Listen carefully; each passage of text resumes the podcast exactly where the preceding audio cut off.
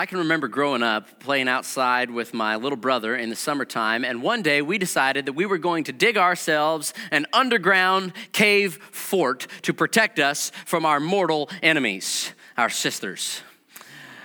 And so we set to work digging this underground cave fort, but it wasn't much fun digging out in the hot, blistering sun. You know, you end up like a lobster after a little while. So we decided we were going to dig in the shade. So we went out and started digging under one of the big trees in the backyard. Now, I'm not totally dumb. I know that you can't dig super close to a tree trunk or else the roots are going to get in the way. So I, I picked a spot a ways away from the tree trunk, but close enough to the tree that I was still in the shade, and we started digging there in the shade. And I didn't get probably two shovelfuls dug before my shovel went thunk and hit a tree root. And then another one, thunk, thunk, and they seem to be everywhere. I just remember being amazed as a kid how far the roots of that tree went underground. So here's the deal, church. If we're going to understand the beautiful fruit of God's family tree, we have to trace it back from the leaves to the branches to the trunk and all the way down to the roots. If we want to have this healthy family fruit, then we have to have healthy roots. So that's where we're going to start today the roots biblical manhood and biblical womanhood, gender. Open your Bibles with me this morning to Genesis chapters 1, 2, and 3. Genesis 1, 2, and 3. That's where we're going to be. And it's no big secret that, gender, uh, that gender is a hot button issue in our world today. So before we jump in, I want to just lay a foundation of some underlying principles that'll guide our discussion today. And the first one is this God created us. Uh, we are each created by God in the image of God. Genesis 1:27 says, "So God created mankind in his own image.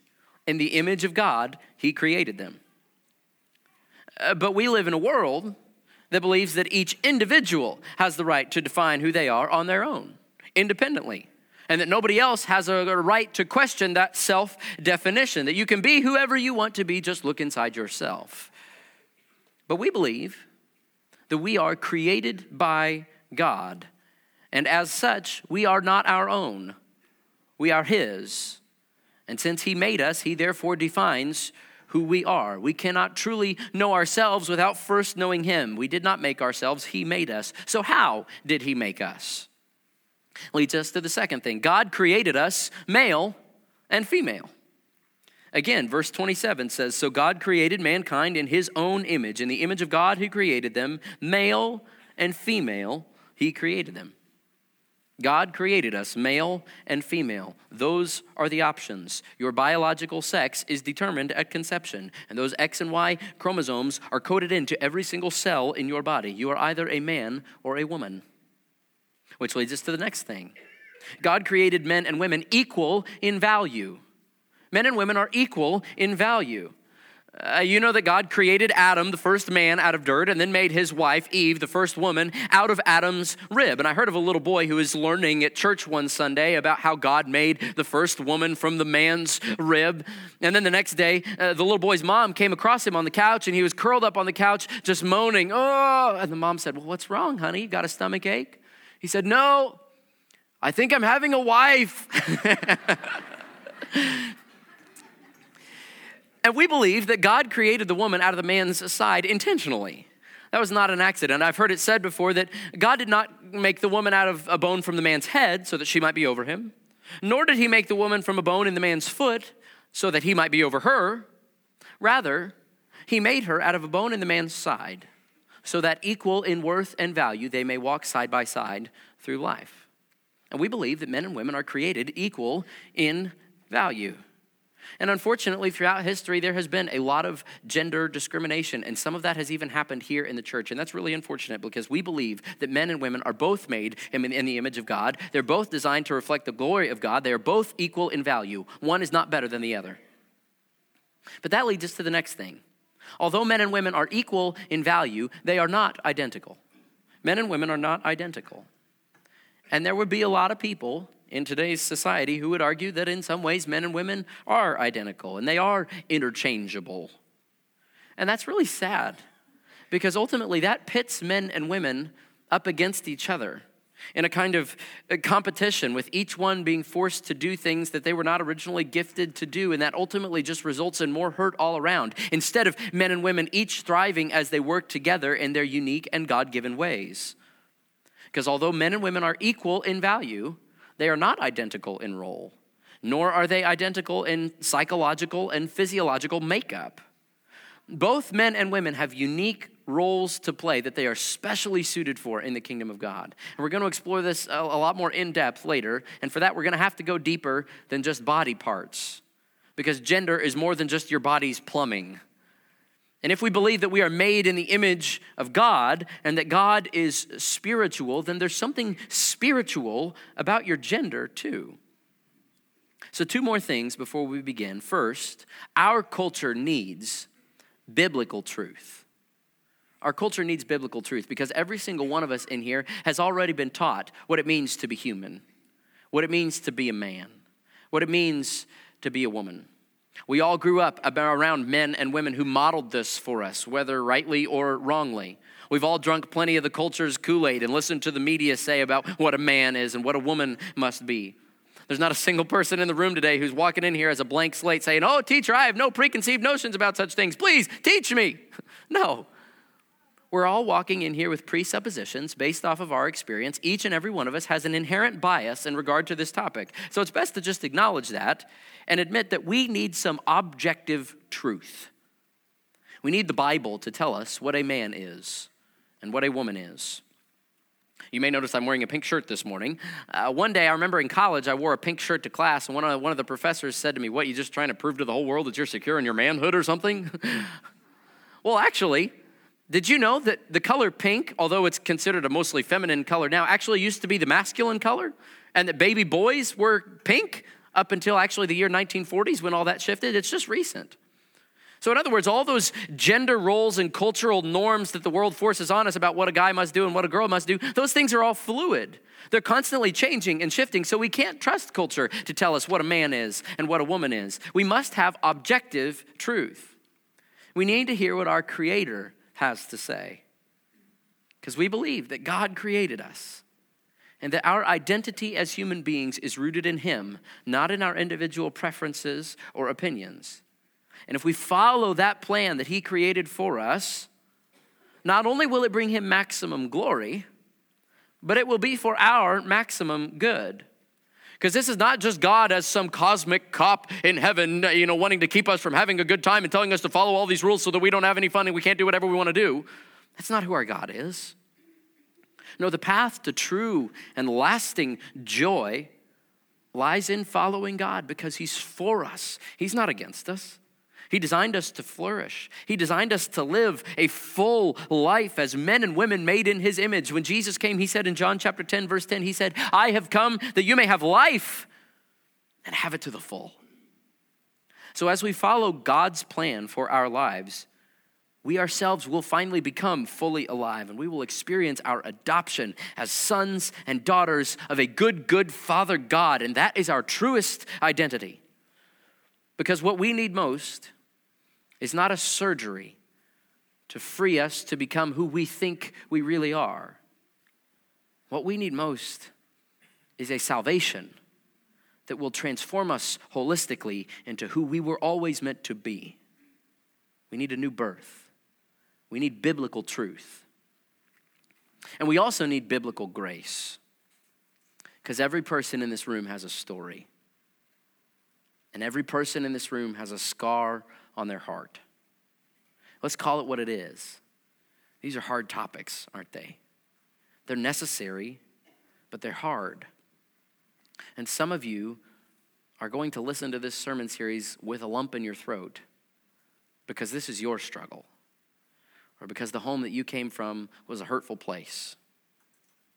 And there are some people who have different ideas about gender and family and sexuality. And we will proclaim the biblical truth without shame. We will not back off of God's plan. But we are called to be sensitive and to love those who disagree with us. Those ideas that we hear floating around need to be run through the filter of God's word and not always believed, but those people still need to be listened to and loved. So, no matter how you were born, no matter how your chemicals and hormones are firing right now, no matter how your body parts are or are not wired, no matter who you're attracted to, what sin you're struggling with, or what wound on your heart is still healing, we believe that you can find peace in Jesus Christ.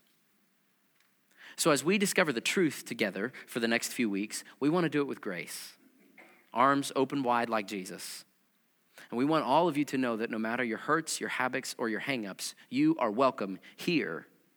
And we want this to be an open dialogue with you guys. We want you to come talk to us. We want you to approach us. We want to have a discussion about, about your stories, about your hurts, about your questions. We want to hear those things. We're all in this together.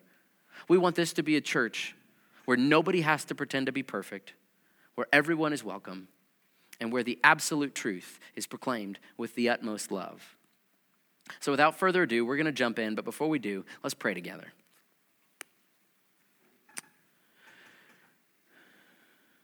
Great Creator God, we are thankful for how you have designed us. We are thankful that you have revealed your truth to us. We are thankful that our truest identity is found in you and that you're offering us peace and hope. And I ask today, Father, that through your Holy Spirit, you would guide our eyes, that you give us open ears and open hearts to be able to discern who you are calling us to be, and then that you would empower us through your Spirit to live that calling out. We love you. It's in Jesus' name that we pray. Amen. So, what is a man? What makes man unique? Well, biologically, there are a lot of things that make men and women distinct. Here are just a few. Men have higher metabolisms than women, but women are more naturally better suited to fight infection than men. Men have normally larger windpipes and greater lung capacity than women. Now, our wives would say that's just because we're full of hot air, right? Men have fewer sensory nerve endings on their skin, which means that they have a higher peripheral pain tolerance on their skin, but it also means that women have a better sense of touch than men.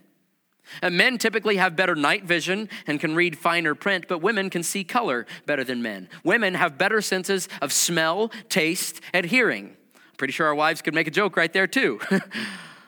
In fact, some brain scans have shown that when a man's uh, when a man is totally at rest and his mind is in a state of rest, 70% of the electrical activity in his mind shuts down. But while a woman is in that exact same state of rest, 90% of her mind's electrical activity is still going. In other words, a woman is constantly uh, receiving and processing the information that's going on in the environment around her. Uh, one book says it like this that, that when a woman is sitting in her living room, as she knows her children's relationship struggles, their hopes, their crushes, their dreams, their fears, their friends, what they're thinking about, what their mood is, what kind of mischief they're planning at the moment. Whereas a man is just vaguely aware that there happen to be some short people who live in the same house as him. it's true, isn't it, fellas? So there are biological differences between males and females, but that doesn't answer the heart of our question. What is a man? More than just his physiological makeup, what does it mean to be masculine? Well, based on hours of uh, tireless and extensive research, I've come up with five things that our culture says a real man must do. First one a real man is not allowed to cry, even if he's been shot. The only acceptable reason to cry is if the dog dies at the end of the movie. In which case, here's my shoulder. Let the tears flow, bro. I feel you. Number two, a real man does not ask for a bathroom break on road trips. Real men hold it. Here's a bottle if you need it. We're still going. Number three, a real man does not see other guys watching a sporting event and ask, Who's playing? No, a, a real man knows who's playing. It's okay to ask, What's the score? or yell at the refs, but you're supposed to know who's playing. Number four, a real man stands on the side of the road with the hood popped when he has car trouble. Even if he has no idea what's going on or what he's staring at, he's supposed to act like he knows what he's doing. Yep, that's broke. and number five, a real man grows a beard. You should be able to grow your own socks on your face by age 17. Get yourself some flannel, look like a lumberjack. That's what a real man does. At least that's what our culture says, right? Now, if you've watched any movies, you know that our culture says that to be a real man, you have to be some kind of a mix of uh, Chuck Norris, Arnold Schwarzenegger, and John Wayne with a little dash of Brad Pitt thrown in for good measure, right? Who is that? None of us. I guess by some cultural standards, technically, I could be considered a manly man. I grew up working on the farm with calluses on my hands. I grew up driving tractors and shooting guns and riding a motorcycle and building stuff. I love to work on cars. I love to listen to country music. I like to play sports. I guess you could say I'm a manly man. But also, by some cultural standards, I would be considered a wimp because my hands are soft now because I spend most of my week sitting in front of a computer writing sermons. Uh, I, in case you haven't noticed, I can't grow a beard. and some of you out there who have beards can't grow beards either, just saying. By I like to play the piano. I'm five foot eight and 155 pounds on a good day. I'm a bookworm. I'm a nerd. By a lot of cultural standards, I would be considered a wimp. So, what does it mean to be masculine? There are some of you in the room today who may not be feeling like much of a man right now. Maybe you're struggling with homosexual attraction. Maybe you are caught in the death grip of pornography. Maybe you've been horribly abused in your past or in your present, at home or at school. Maybe you were raised by a neglectful dad or an overprotective mom. Maybe you're a teenager with embarrassing secrets that you've never told anybody. Maybe you're single and you wish you were married, or maybe you're married and you wish you were single. Maybe you're struggling to measure up as a man in a man's world. Well, church, today, you are not defined by your struggles or your symptoms. You are not labeled by your past or your emotions. You are not identified by your challenges or your circumstances. You are not branded by false classifications of what it means to be a man. Today, we are going to discover that there is hope through the power of the Holy Spirit for each and every one of us to become God's man and what it means to be masculine as He has designed us. So, what does it mean to be a man? Here it is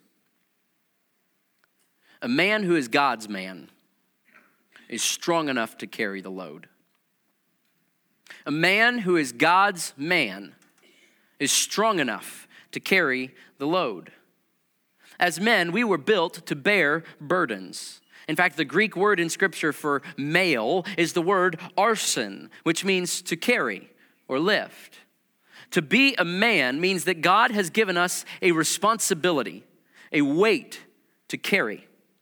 And we are called to reflect who God is by gently, humbly, proactively carrying that weight. So let's look at the beginning of the Bible today and find out exactly what I mean by that. If you open your Bibles uh, to the first two chapters of Genesis, you'll notice something right off the bat. It's that man was created first. God created the male first. Genesis chapter 2, verse 7 says, Then the Lord God formed a man from the dust of the ground and breathed into his nostrils the breath of life, and the man became a living being.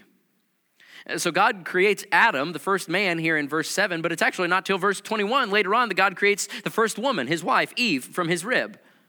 And God creating the man first was no accident. You see, in Jewish culture, the firstborn son had the responsibility to carry out the father's instructions and act on the father's behalf with the father's authority. It was the firstborn who was responsible for the well being of his siblings. The buck stopped with him. And Adam was the firstborn of the human race. He was responsible for the well being of the human family and ultimately he failed, but he was just the pointer to the greater firstborn of all creation. Jesus himself is called the firstborn. Colossians chapter 1 verse 18 says of Jesus that he is the head of the body, the church, the firstborn from among the dead, so that in everything he might have the supremacy. So in the same way that Christ bears the weight for the church and lovingly leads the church, we are called to bear the weight for and lovingly lead those around us, whether it's our family or those in our circle of influence. We're going to hit that in a later sermon, guys. But the firstborn, for now, just know that the firstborn is given the weight of the responsibility of the welfare for those around him. And a man who is God's man is strong enough to carry that load. Secondly, man was given a job. And the job consisted of three main things. First, the man was called to work. Man was designed to work. Look at Genesis chapter 2, verse 15. The Lord God took the man and put him in the Garden of Eden to work it and take care of it. So, fellas, we were made to work. We are hardwired to take care of things, to be productive. And unfortunately, there are many males in our culture who are suffering from extended adolescence. They're refusing to grow up and accept their God given responsibility to work. Hear me, a man who's scared of hard work, a man who's scared of commitment, a man who's scared of discipline. That's not a man, that's a boy, no matter how old he is. Because a man who is God's man is strong enough to carry that load. He works not just for himself, but to provide and to contribute for others. We're, we're designed to be providers and contributors as men. Now, that doesn't mean that women don't work. I think it's great when women work outside of the home. I also think it's great when women stay home. This also has no bearing on who's the primary breadwinner of your family or whether you or your wife make the most money. It doesn't matter. When I was in college and Rebecca had already graduated, she's the one who worked at the bank, putting me through school. She's the one who brought home the bacon. And I have no shame in saying that. But men were not designed to be lazy, men were designed to work hard and to produce and to provide in some way. I've heard it said that a man should lay his head down on his pillow at night and be dog tired because of how hard he worked that day. A man's called to work. Secondly, a man is made to rule. Ruling is part of our job, exercising authority. Genesis chapter 2, verse 19. God gives the man the right to rule the animals by naming them. Check this out. He says, And now the Lord God had formed out of the ground all the wild animals and all the birds in the sky he brought them to the man to see what he would name them. And whatever the man called each living creature, that was its name. Can you imagine what a funny day this would have been? Adam naming all the animals. The animals that Adam liked got cool names, right? Lion, dog, stallion, eagle. Those are good. But that little annoying bird over there that got on Adam's nerves over in the corner, dodo bird. Would have been a funny day. From the very beginning, man was called to exercise authority over creation. I can remember once as a kid, I don't know, I was maybe seven or eight years old, and my dad was getting ready to leave town for the weekend. And before he did, he, he pulled me over. I remember exactly where I was. I remember like it was yesterday. He said, Now, Luke, when I'm gone, you're the man of the house. a little eight year old Luke, I ain't even heard of puberty yet, but I'm thinking, Yeah, I'm the man. I am the boss of this house. Didn't go over too well with my mom, but I enjoyed it. but that's, that's not how a godly man is called to rule. Uh, to g- rule in a godly manner is to exercise authority in the same way that Jesus Christ exercises authority over us, his church. That's Ephesians chapter 5. We'll get there in a later sermon. But we are called to live our lives and to give our lives up for those under our care. We're called to not abuse our authority for selfish purposes or to use our power for personal gain. We're called to put ourselves last, as Jesus did. A godly man rules by making decisions that are in the best interest of those around him. And a man who is God's man is strong enough to carry that load. Thirdly, a man's job is to protect. Look at verse 15 again in chapter 2. The Lord God took the man and put him in the Garden of Eden to work it and take care of it. You see, part of taking care of something is protecting it from harm, right? God created men to be protectors. One time while Rebecca and I were dating, I was working on the farm and she came up one night after I got off work and we took we went out on a tractor ride and it was it was dark outside and we took some fireworks and we drove up on one of the pond dams. We were going to set the fireworks off and watch them reflect in the pond. It was going to be fun. But but then before we got started, I, I noticed that there were some headlights over in an area where I knew a vehicle was not supposed to be. You see, we'd had some trouble with the people stealing stuff in the past from one of the barns in one of these fields. And so here Rebecca and I are, and we're watching this thief in the night rummaging around looking for more stuff to steal, and he has no idea that we're there. So I have a few options at this point of what I can do. I didn't have my cell phone with me, so I can't call the cops. I guess I could go over there and confront him with my little pocket knife, but I'm not really in the mood to get shot. I, got, I brought fireworks with me. I could light a Roman candle and shoot it at him. I'm not sure that would do a whole lot. So what did I do? I said, Hey, Rebecca, I'm going to stay, and make sure he doesn't steal the tractor. Why don't you go over there and check that out? no, of course I didn't do that.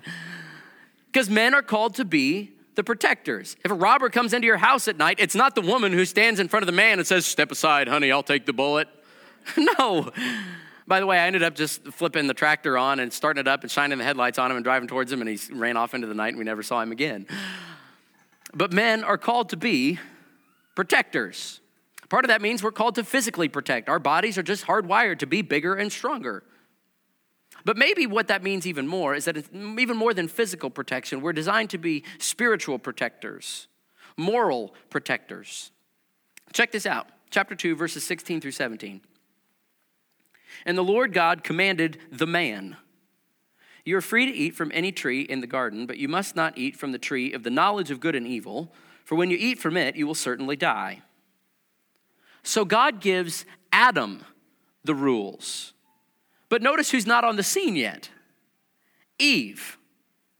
So, in other words, God is entrusting to Adam the responsibility to guard the moral purity of the garden and protect the spiritual health of his family by communicating God's word to his wife. It's Adam's job to tell Eve not to eat from that tree, to protect her morally and spiritually.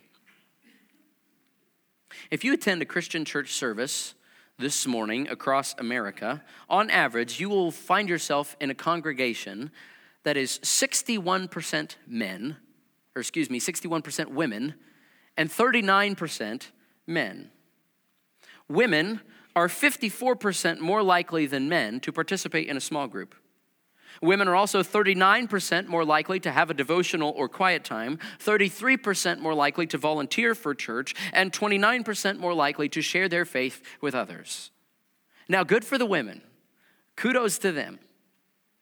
But it sure sounds like to me like men need to step up their game and start spiritually protecting their families like God is calling them to. Because God's man is strong enough to carry that load. I think we need men like King Josiah, who banished evil people from the land of Israel and got rid of the foreign idols and restored the worship of God among the people of God. I think uh, we need men like Joshua and Caleb who were brave enough to follow God and attack the promised land, even when all the other men were chickening out. I think we need men like John the Baptist, who was bold enough to stare King Herod right in the eyes and condemn him for his sexual immorality. I think we need men like Jesus who spent long days teaching his people how to follow God and spent long nights staying up praying for his people and praying for God to help him do his job and died to protect his people from the power of sin and death. We need men like that who do the job of working and ruling and protecting. And yet, when we fail in our duty to lead like that, we will be held responsible. That's the last thing. Man was held responsible. Look at the account of the first sin in Genesis chapter 3, verses 6 through 10. It says, When the woman saw that the fruit of the tree was good for food and pleasing to the eye, and also desirable for gaining wisdom, she took some and ate it. She also gave some to her husband who was with her, and he ate it. Then the eyes of both of them were opened, and they realized they were naked. So they sewed fig leaves together and made covering for themselves. Then the man and his wife heard the sound of the Lord God as he was walking in the garden in the cool of the day, and they hid from the Lord God among the trees of the garden. But the Lord God called to the man, Where are you? He answered, I heard you in the garden, and I was afraid because I was naked, so I hid. Notice here, Eve sinned first. It was the woman who ate the fruit. But God didn't come to her first. God came to Adam and held him responsible because he failed in his duty to be a truly masculine, spiritual, and moral leader and protector. Now, God does hold Eve accountable for her sin, but the primary responsibility falls on Adam as the man. And I'm afraid, church, that we are living in a world of weak men a world of fathers and sons and brothers and friends who need to man up and start holding each other accountable. Our country is facing an epidemic of absentee fathers, dads who aren't there, or dads who may be there but aren't engaged. Dads who belittle their wives or get annoyed at their kids or who are too just distracted to put everything down and, and, and pursue the hearts of the people in their home. Uh, dads who are, who are too lazy to do the hard work of developing intimate and life giving relationships with the people that God has entrusted to them. Did you know that on average, American fathers only give each of their kids three minutes of undivided attention every day. That's not going to cut it, fellas. It's time to be God's man and be strong enough to carry that load that even after coming home from a long day of work, when you're dead tired, you can still put in the hard work of gently and intentionally, relationally investing in the people around you, whether your family or your circle of influence. Those are people that God has entrusted you with.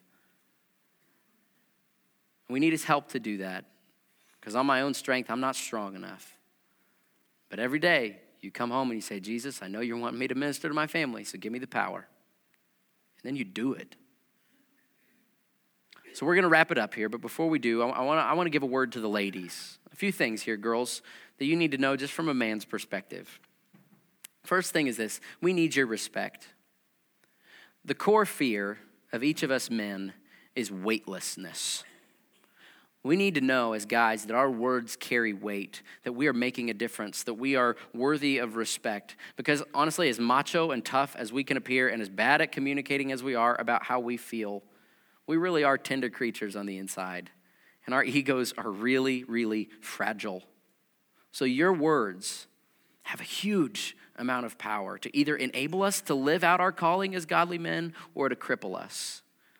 Your words are important. So, ladies and wives in particular, will you use your words to build us up, to let us know that we still got what it takes, that you respect us, that you admire us, that you might need our help sometimes, to, to just build us up? We need that. Uh, Ephesians 5:33 says for a reason each one of you must also love his wife as he loves himself and the wife must respect her husband. There's nobody in the world whose words carry more weight with me than Rebecca. And 20 of you guys can come up after the service today and tell me what a great sermon it was. But if Rebecca doesn't say anything, it doesn't amount to a hill of beans. Your words carry weight with us. So will you use them to communicate that you respect us, even when we may not deserve it? That's lifeblood in our veins. Secondly, ladies, we need your prayer because none of us are who we were fully meant to be yet. And you know that. You've experienced that. So, ladies, we need you to do battle for us every day on your knees before the throne of God because we can't become who we're called to be without His power. So, actually, here's what I want to do for a second. Ladies, there's going to be a prayer pop up on the screen in a minute, and I'm going to read it along with you, even though I'm not a girl. But I just want you all to vocalize a prayer for the men in this church. Will you read this out loud with me? Father, raise up a generation of men whose hearts are totally yours. Through your power, raise up in this church men who will lead, love, protect, and provide like you do. Raise up men who follow you with everything that they have. Help us to do all we can to encourage and empower those men. So we need your respect, we need your prayer, and the last thing is this we need your high expectations. We need you to not settle for us guys living like selfish little boys anymore. Certainly, we need you to give us grace when we fail, and that will be often, but we need you to set the bar high for us. We need you to say, like King David said to his son Solomon in his last words Be strong, act like a man, and observe what the Lord your God requires. Walk in obedience to him. Women, you should expect us to live like godly men. Don't settle for anything less. And if there's anything us guys like, it's rising to meet a challenge. So challenge your man in a loving way to step it up. And I'm going to wrap up with just a word to the fellas here. Guys, this is a high calling. This is a lot to live up to. So, how do we do this? How in the world can we become who God's calling us to be? There's only one way lead by following. We are called as men to lead by following. Because only as we follow Jesus can we carry the weight that we are being called by Him to carry. And a man who is God's man is strong enough to carry that load, but ultimately we will have our weak moments and we will all fail to become who God's calling us to be, which is why we have to drag ourselves back up on the altar every day and repent of our weakness and our boyishness and say, God, I want to be your man. Have your way in me right now and empower me to live that out. We need His power, His strength, because we're all going to screw up sometimes which is why I'm so thankful for Jesus, the only truly perfectly masculine man, God's man, the God man.